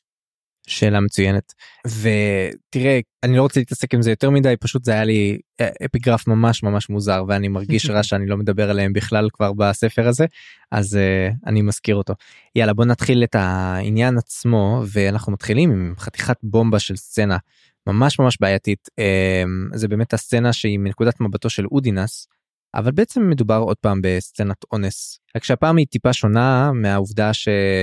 מדובר באמת ברולד ומיין, מעיין, וזאת סצנה מאוד עצובה, אבל היא גם מאוד מאוד מטרידה, כי בעצם הם נשואים, כן? אבל כמו שאנחנו יודעים זה לא אומר שאין אונס במקרים כאלה, והייתה פה החפצה מוחלטת שלה. ואיך שרולד מדבר ואיך שרולד מתנהג גם לפני וגם אחרי מאוד מאוד אה, היה לי קשה לקרוא את זה. ועוד מה שהיה קשה זה שאודינס נוכח בעצם בדבר הזה והוא רואה את הכל ואחר כך גם אחרי שכבר רולד בעצם מתעצבן מזה שגם מכשפת נוצה נמצאת שם והיא בוכה או צועקת או משהו כזה והוא מצווה עליו לקחת אותה החוצה. ואז אנחנו גם מגלים שמכשפת נוצה ואודינס משהו שם מאוד מאוד בעייתי. היא מאוד מאוד כועסת עליו ואני תוהה לעצמי מה קרה שם שהיא כועסת עליו הבן אדם היחיד שמתנהג שם בצורה הגיונית זה באמת אודינס לדעתי. הוא מבין שמשהו מטריד אותה, הוא לא לוחץ עליה, אבל אני קצת כעסתי על מכשפת מוצא, אני, אני כאילו חושב שהיא חושבת שהוא רוצה לפגוע בה או משהו כזה, אבל, אבל זה לא נראה משום דבר ש, שקורה, חוץ מזה שהוא הצהיר על זה שהוא אוהב אותה. יש משהו מאוד מעניין בזה, שאודינס הוא מהאינדטד, צריך לזכור את זה, הוא מהחייבים.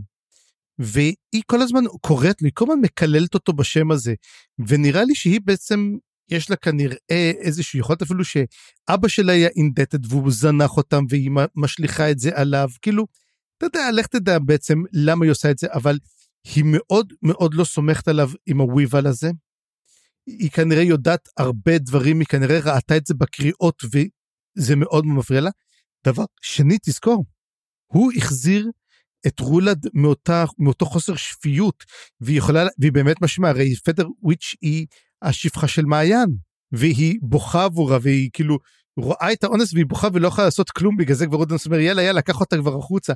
אבל מה שאני כן אהבתי זה את אודינס ואיך שאודינס משיב לה בהתחלה אודינס באמת הוא מתנהג והוא מאוהב בה ואומר אולי הוא רוצה והיא חושבת מה אתה חושב עכשיו שאתה אה, אנחנו כאילו אתה עבד של הקיסר ואני השפחה של הקיסרית אז אנחנו נהיה ביחד אתה חושב שיש לנו סיכוי והוא כזה אומר לה מי רוצה אותך בכלל אני נורא אהבתי את הקטע הזה, באמת אודינס בפרקים האחרונים, הוא הפך להיות מדמות רגילה, הוא מגלה המון המון אה, מחשבה משל עצמו. מאוד מרשים אותי, ואני מאוד אוהב את זה. ואני חושב שזאת רק ההתחלה, אני חושב שמה שאנחנו רואים בפרק הזה, מתחיל לשים אותו בנקודת פתיחה מצוינת, ל... או שהוא יהפוך לדמות ממש ממש חזקה וטובה, או חזקה ומושחתת ממש. הוא הכל יכול לעבור מכאן ומכאן בדבר הזה. כן אבל אבל לדעתי הוא, הוא הולך לצבור המון כוח עכשיו ואני אדבר על כמה נקודות האלה בסוף. כן עוד דבר אחד קטנצ'יק על מה שקרה באמת כמה שזו סצנת אונס וכמה שהדבר הזה אה, מעיין גם כן מה שמפריע לפדרוויץ' זה לא הדבר הזה שהוא אונס אותה גם כן. זה אונס מהצורה הכי גרועה. למה זה? קודם כל מכיוון שאומר אני לא יכול לעלות עלייך כי אני אמחץ אותך אז את חייבת לעלות עליי. זאת אומרת הוא, הוא, הוא פוקד עליה לנוס אותה והיא חייבת לעשות את כל הפעולות. שזה דבר כבר נורא. דבר שני כמה שהיא סובלת מזה, היא מנסה עדיין למצוא את העונג שלה. זאת אומרת, היא מבינה כבר שהיא נמצאת במצב נורא, ואז היא עושה את זה, ואומר גם מודינס שהוא רואה שמאותו רגע שהיא מנסה למצוא את העונג הזה, היא הפכה להיות הקיסרית, היא, לגמ, היא למעשה זנחה את מי, היא כבר לא, לא תהיה את אותה מעיין, והיא הופכת להיות הקיסרית, זאת אומרת, היא מקבלת כן את התפקיד הזה. אבל אנחנו גם מקבלים תשובה, הם, הם, הם לא שכבו לפני זה. היא, ידעה את זה שהוא מאוהב בה, היא שיחקה בו, אבל הם, הם, היא סתם היא שיחקה בו את זה, אז גם תשובה לזה קיבלנו.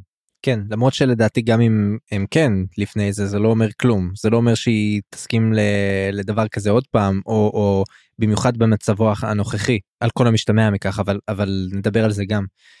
בקיצור בוא בוא נדבר קצת גם על uh, החלק השני של הצד ההדורי וזה באמת מה שקורה עם הל וסרן פדק וקורה איתם הרבה במיוחד עם הל אבל סרן פדק היא כמו הרי עקבנו איתה אחרי כל העניינים פה היא, היא יודעת טוב מאוד מה בעצם החברה ההדורית איך היא מתנהגת וכל הדברים האלה.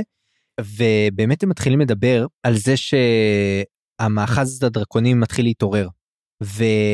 אני זוכר שהם מאשרים את העניין הזה וגם אה, הל מגלה בעצם את כל מה שקרה כי עד עכשיו הרי הוא לא היה בסיפור הוא לא ראה שרולד חזר הוא לא הבין שרולד השתלט עכשיו ושאלנו את עצמנו מה הל הולך לעשות הרי הל הגיע בשביל לשכנע את אה, חנן לצאת למלחמה נכון? כן הם מגלים את זה על ידי ככה שהל חוזר מהמסע שלו לאותם לאותו מקום איפה שהוא חקר אותו מקום איפה שהייתה את הגולגולת השבורה של סקבנדרי ואומר מצאתי שם אמ, עצמות של אה, לטאות ואז הוא אומר וגם ראיתי עקבות של דרקונים שם.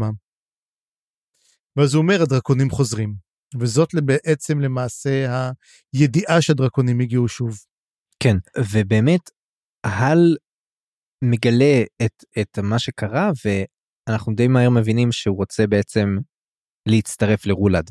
או להישבע אמונים לרולד ולנסות לזרום בעצם עם השינוי הזה שקרה.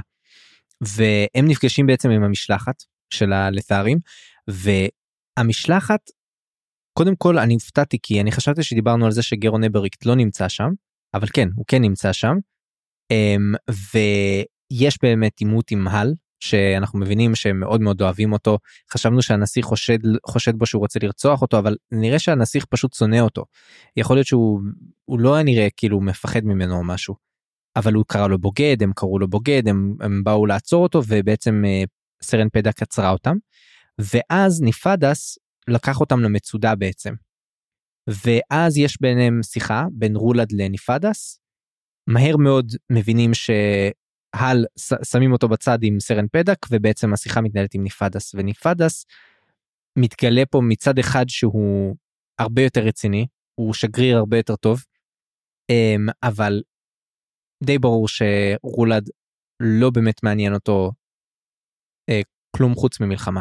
הוא רוצה לצאת למלחמה הוא אומר יש לכם זמן להתחפף להגיד למלך שאני מגיע ושפעם הבאה שנתראה כנראה נתראה בנסיבות אחרות אולי אני הכובש שלכם. זה כאילו מה שמשתמע.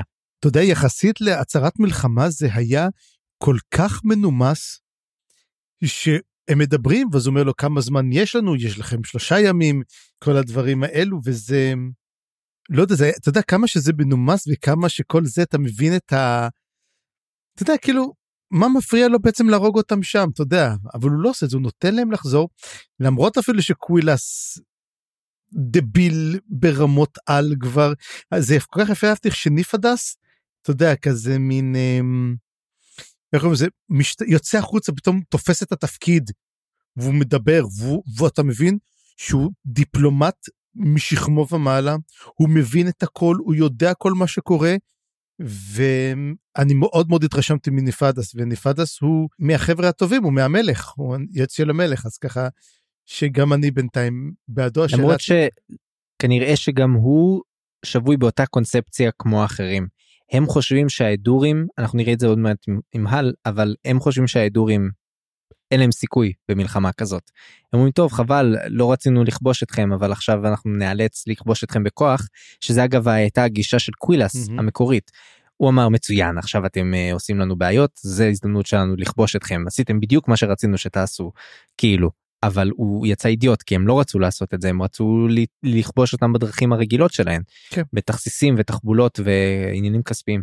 טוב אז עכשיו בוא, בוא בעצם נחלק עכשיו. יש לנו את הל ואת סרן פדק נסגור אותם ונ... ונסיים עם טרל קצת.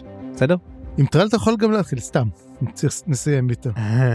לא האמת שגם נדבר עוד קצת על רולד ואודינס בסוף. אבל אז בוא נדבר על uh, סרן פדק. סרן פדק בעצם מבינה שזהו אין מה לעשות צריך לחזור. uh, בעצם פוקדים עליה לחזור להחזיר את בורוק חזרה והיא מנסה עוד להגן על בורוק היא גם יוצאת כזאת מאוד uh, טובה כזאת היא מנסה לדאוג לו אבל אז גרון אבריקט מדבר איתה וגרון אבריקט מנסה לגייס אותה. הוא אומר לה תחזרי תפגשי אותי בלת'ר אני צריך מישהי כמוך את כבר מבינה שלא הולך להיות פה שום סחר עם ההדורים אז אולי כבר תחזרי איתי ויש לי מה לעשות איתך.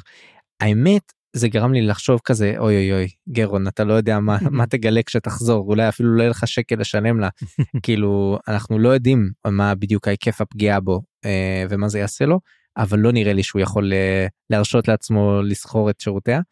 ובעצם יש ביניהם עכשיו בינה לבין הל הולך להיות קרע כי הל נפגש עכשיו עם רולד עומד מול רולד ונשבע לו אמונים. ואולי לפני שהם לגמרי מקבלים אותו הוא מספר להם את כל המודיעין שהוא יודע. כי הוא יודע הוא, הוא היה שר הצבא נכון ומה שברייס עכשיו הוא היה לפני זה. כן. והוא מספר להם את כל מה שהוא יודע בעצם ואחרי זה רולד מביא את חנן מוסג ומדבר איתו ואנחנו מבינים שחנן כבר גילה את רוב הדברים ש... שהל בעצם סיפר אבל זה רק מחזק את הנקודה שלו והם כנראה הולכים להשתמש בו והוא כנראה באמת הולך להיות בצד שלהם. עכשיו בנקודה הזאת אנחנו נדבר על רולד בעצם ורולד מתחיל להשתגע. ואנחנו אולי כבר התחיל לפני זה אנחנו לא יודעים לגמרי אבל אנחנו יותר ויותר רואים שזה לא סתם הוא מאוד מאוד מאוד אה, מעורער יש רגעים שהוא לגמרי מאבד את זה. ומסתבר גם אחר כך בשיחה עם אודינס שהרגעים שבהם הוא מאבד את זה זה הרגעים שהוא באמת רולד. זאת אומרת שאר הזמן הוא מקבל לחישות באוזן כנראה מהאל הנכה שאומר לו מה להגיד או מייעץ לו כל מיני דברים. הוא לא באמת מבין מה המצב שלו כשהוא כן הוא נתקף בחרדה. ואתה יודע זה הכי הזכיר לי את דווקא בספר הראשון כשפארן חוזר בעצם מהמתים שהוא נמצא מחוץ לשער אה, הוד וכשהוא חוזר חזרה אז אומרים הוא חזר אבל אנחנו לא יודעים מה זה מה זה גבה ממנו. והעובדה שרולד היה מת כל כך הרבה זמן הם היו צריכים לגרור את הגופה שלו חזרה בעצם לשבט כנראה גבה ממנו מחיר מאוד כבד הוא כנראה איבד הרבה מהאנושיות שלו הנשמה שלו כנראה חטפה טראומה רצינית וזה רואים את זה ממש מרגישים את זה. ואז אני חשבתי לעצמי מה יעשה חנן אם רולד ישתגע. אולי חנן מבין את המצב הזה לא רוצה שרולד ישתגע אבל אם הוא ישתגע אולי לחנן יש תוכנית ב'. יש סיכוי טוב מאוד שזה מה שקורה.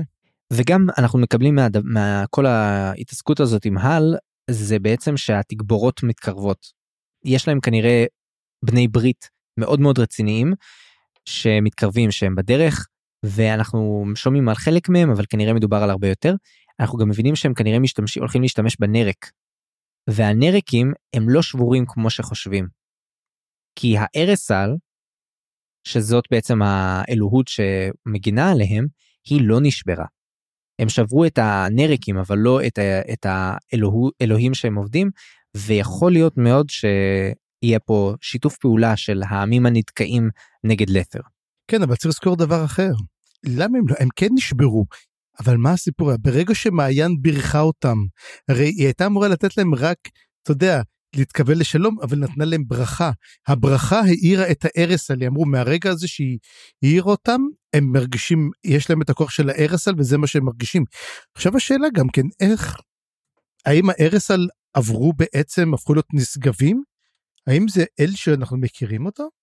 לא. מה שחנן אומר לפחות זה שהארסל או לא יודע אם הארסל אבל האלים שעובדים אותם הנריקים זה האלים המוקדמים ביותר זה הרוחות הקדומות ביותר של העולם. הרבה יותר קדומות מכל ה... בוא נגיד הפרחחים האלה ש, ש, שבאים וקמים פתאום ומתחילים להגיד שהם אלים כן שזה בעצם כל האלים שהתעסקנו בהם עד כה. חוץ מהאל הנכה שהוא חוצן וחוץ מה... אני יודע הטיסטאים שבאים מעולם אחר גם. אז יש לנו בעצם הרוחות הקדומות האותנטיות של הארץ נגיד את זה ככה. וזה מה שהנריקים עובדים. ולכן אולי המעשה הזה אולי לא העיר אותם מחדש אבל הוא העיר את הנרקים לקיומם או שהוא העיר משהו בנרקים שעכשיו קמים מה... מהשיעבוד שלהם. עכשיו השאלה אם התגבורת שעומדת להגיע זה כל העמים שלמעשה הם, תהול שולח לאיים. האם בעצם כל מי שהוא שולח נגד זה הולך בעצם להצטרף לצבא שלהם? זאת גם שאלה מצוינת. כן למרות שאני חושב שעדיף עדיף היה לעבוד מבפנים לא אם אתה רוצה כבר מישהו מתוך זה שיפעול מתוך הערים שהנרקים בתוך העיר כבר יעשו את זה. אני תוהה לעצמי האם תהול יעזור למפלת לת'ר או ישתלט על לת'ר ויבלום את המלחמה או יבלום את האדורים. זאת השאלה מה שהכי מעניין אותי. אני, אני לפי דעתי אני חושב שהוא יהרוס את uh, לת'ר. הוא יעדיף uh, שהיא תיכבש על ידי האדורים כי אז אולי יש לה סיכוי אתה יודע, הם כרגע העריצים, הם צריכים להפוך להיות הנדכאים כדי שהם יצטרכו לעשות עוד פעם את הסיבוב שלהם. אז לפי מה שאתה אומר זה ברייס נגד הל ותהול. אולי, אבל תשמע, יש סיכוי שברייס אה, יעזוב, הוא ילך בחזרה ואז נראה את כל שלישיית האחים אה, הולכים, אבל אם תשים לב, לפי מה שקורה, אה, שים לב שגם יש לנו אצל האחים סנגר. בדיוק באתי להגיד. שני אחים בצד אחד מול אח אחד, מול טרל, פיר ובינדס. נכון, אז בוא נדבר באמת על טרל בחלק הזה, טרל מדבר עם פיר, ואנחנו פה מתחילים להבין שקודם כל המשפחה שלו שבורה לגמרי. זה שרולד חזר זה לא פתר את הבעיה, זה, זה העמיק אותה. יש ב, הם עכשיו ממש ממש במצב לא טוב, בצורה, בצורה מאוד מאוד uh, פשוטה אפשר לראות את זה, וגם טרל בעצם כל השאלות של הנאמנות שלו עומדות עכשיו על הפרק. כי ממה שפיר אומר, אנשים מסתכלים על טרל. לטרל יש כוח פוליטי. אנשים רואים בו גיבור, רואים בו מנהיג. זה חשוב מאוד לראות איך הוא יגיב לרולד, כי עד כה היחסים אליהם לא היו טובים, כדי לקבוע האם אחרים יצטרפו לדבר הזה או לא, וזה אולי ההתחלה באמת של מה שאנחנו יכולים לראות, של למה באמת מחרימים אותו. אבל אני חושב שגם זה כמו שאמרת זה באמת תמונת מראה אנחנו מתחילים לראות שמתמצבים פה שני אחים מול אחד משני הצדדים ואני מאוד רוצה לראות איך זה הולך להתפתח. אבל בואו באמת נסיים עם רולד ואודינס כי אני מאוד מאוד אוהב את uh, המערכת יחסים החדשה שלהם אנחנו רואים בחלקים האלה את אודינס ממש מערסל את uh, רולד כשהוא בהתקף שיגעון ובפרנויה שהוא שרוי בה ואנחנו רואים שיש בו הרבה חסד כלפיו והוא גם מעיר על זה שיש ביניהם דמיון. כי בעצם גם רולד הוא סוג של עבד עכשיו הוא עבד של העין הנכה הוא שבוי שלו הוא גם אינדטד שלו בעצם כי הוא החזיר אותו לחיים הוא לא היה חייב להחזיר אותו לחיים. ואני מאוד אוהב את הנקודה הזאת של אודינס מצד אחד מצד שני אני אומר לעצמי אודינס משחק פה באש ואולי גם אודינס מתכונן לקבל איזשהו מעמד אחר ועובדה שאחר כך הוא מדבר עם ויריק שזה אחד מהעבדים האחרים והם מאוד מאוד מאוד מסתכלים עליו בהערצה. זאת אומרת, למרות שהוא אינדטד, וזה אולי אגב עוד סיבה שמחשבת נוצה לא אוהבת אותו עכשיו, זה כי מחשבת נוצה מאבדת מהסטטוס שלה ואודינס מקבל סטטוס. אולי הוא בעצם הופך להיות המנהיג של הלת'רים, האינדט, הלת'רים העבדים שהמשרתים שלהם. ו... כן, אבל לא היה לה מעמד גבוה, היא הייתה פשוט עוד אחת שם, אבל תשמע, הם, הם מרגישים שהם נמצאים במקום חדש, הם לא יודעים, אודינס הוא כמו אי רגוע בתוך ים סוער של חוסר ודאות. הוא גם מדבר עם רולד בצורה שאני לא הייתי מאמין שאדבר בן אדם מזה, יש לו אומץ, יש לו המון המון אומץ. אמ, ורולד מקבל את זה, הוא גם ממש קונפיידיני, מספר לו מה קורה, והוא מספר על הדברים שלו, כאילו, צריך לזכור גם שרולד והוא שניהם די בני אותו גיל. אם לא היה לנו למעשה איזשהו אה, הבנה, היו יכולים להיות חברים מאוד מאוד טובים. וככה הם בעצם הכירו את זה. אבל כמו שאמרת, חסד יפתור את זה, יכול להיות שאודינס יציל אותו? יציל את כולם? האם חסד, מה שהוא נותן את החסד עוזר?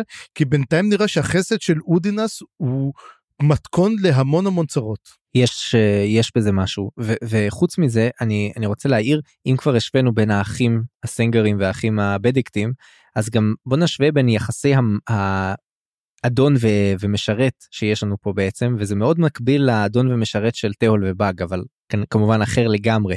אבל זה היה לי מעניין לראות אם גם יצוץ לנו פה גם איזשהו זוג. אולי זוג שטני כזה אולי משהו אחר לגמרי אבל בכל זאת יש פה יש איזה דמיון אתה לא חושב? יש פה משהו באמת מאוד מאוד מעניין איך, איך אנחנו רואים אותם כי מי יותר מסוכן? אנחנו רואים פה את, את האדון כביכול תהול ורולד לעומת המשרת מי זה המשרת שלהם אודינס ובאג גם יש לו שם באג גם כן אתה יודע מין שם כזה של ג'וק איך נקרא לו ובאג הוא היותר מסוכן אודינס אולי גם אודינס יותר מסוכן אפילו מרולד. אבל באג הוא מאג. באג הוא מאג. מה אם אודינס הולך למעשה להשתלט? מה אם הוא יותר מסוכן? מה אם יותר גרוע? מה אם הוא ידרבן אותו? כי יש לו, אתה יודע, he has his ear, אז מה אם הוא ידרבן אותו לעשות דברים פי אלף יותר נוראים? מה אם למעשה אודינס היה שמח מאוד להשמיד את החוב שלו, אתה יודע, ברגע שאתה משמיד את לתר אין לך יותר חובות. אני חושב שאודינס הולך להחזיק אותו מספיק זמן כדי שהוא יכבוש את לתרס.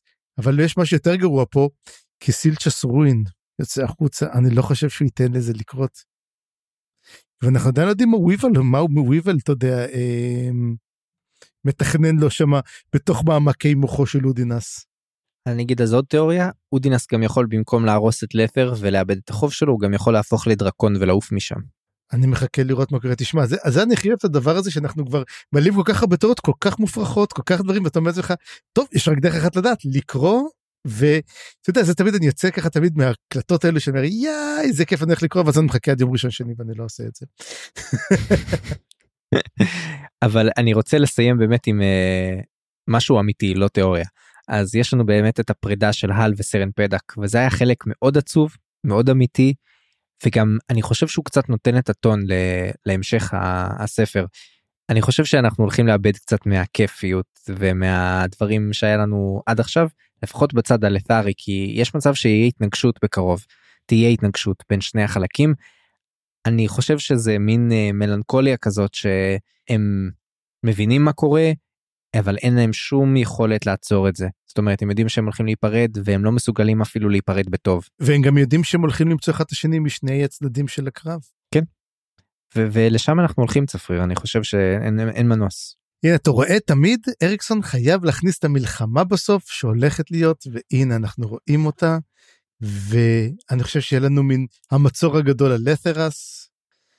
ובכלל אנחנו הולכים לראות נראה לי מעכשיו כבר יותר את אה, מהלכי הצבא של האדורים.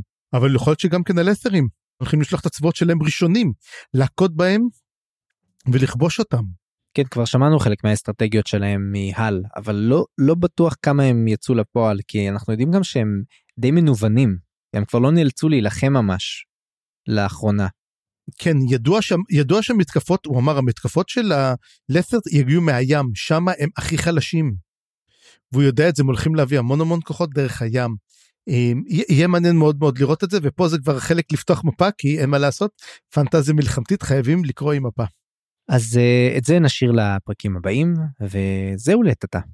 בפעם הבאה נקרא את הפרקים 14 עד 16 ונמשיך את כל הדברים הנסתרים. החלק השלישי בספר גאות חצות, הספר החמישי בסדרה.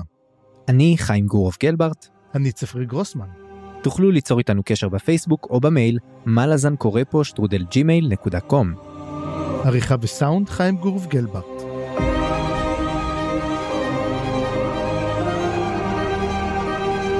הצטרפו אלינו לדיונים בקבוצת הפייסבוק מה לזן קבוצת קריאה. תודה שהאזנתם וניפגש בפרק הבא.